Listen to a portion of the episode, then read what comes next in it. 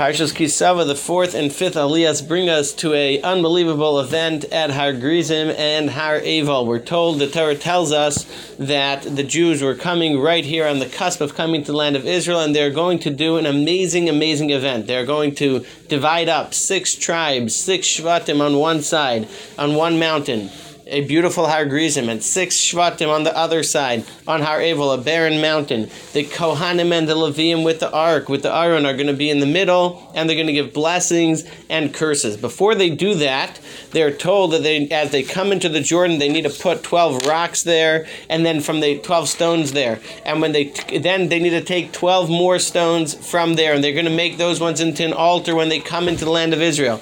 Not only that, they're going to have another, a third set of 12 stones. And on these stones, what are they going to do?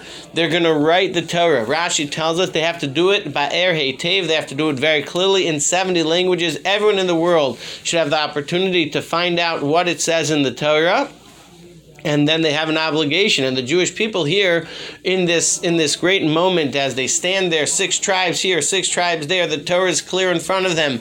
And there's going to be blessings and curses given out are going to be committing in by oath and vow recommitting to hashem once again to their commitment to the torah.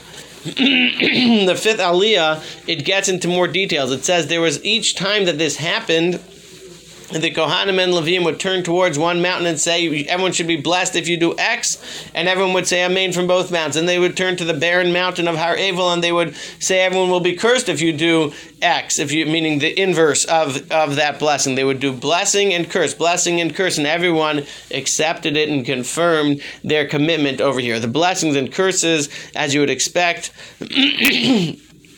The curses include things obviously about treating your parents properly and those who are needy, not saying, not uh, tripping someone up with bad advice or stealing land, saying lashon hara, etc., etc. And the last curse is what we would call the, you know, the wrap up, where it says anyone who doesn't who doesn't uphold this entire Torah. Of course, the last curse is a general curse. Anybody who doesn't keep any form of any element of the Torah is obligated the this was a very stirring, very um, very moving experience that they had here as they recommitted in this beautiful, beautiful manner. There's a note from Rashi that there's specifically eleven because there was there were curses stated here, and since later on to put a parsha piece puzzle piece in place, later on when we get to the blessings that Moshe does in the last day um, of his life, he doesn't bless the tribe of Shimon. Therefore, over here he didn't have a twelfth uh, curse given in the blessings when the when the when the fifth aliyah wraps up and he says, of course, if you're listening to Hashem, you're going to have these beautiful blessings,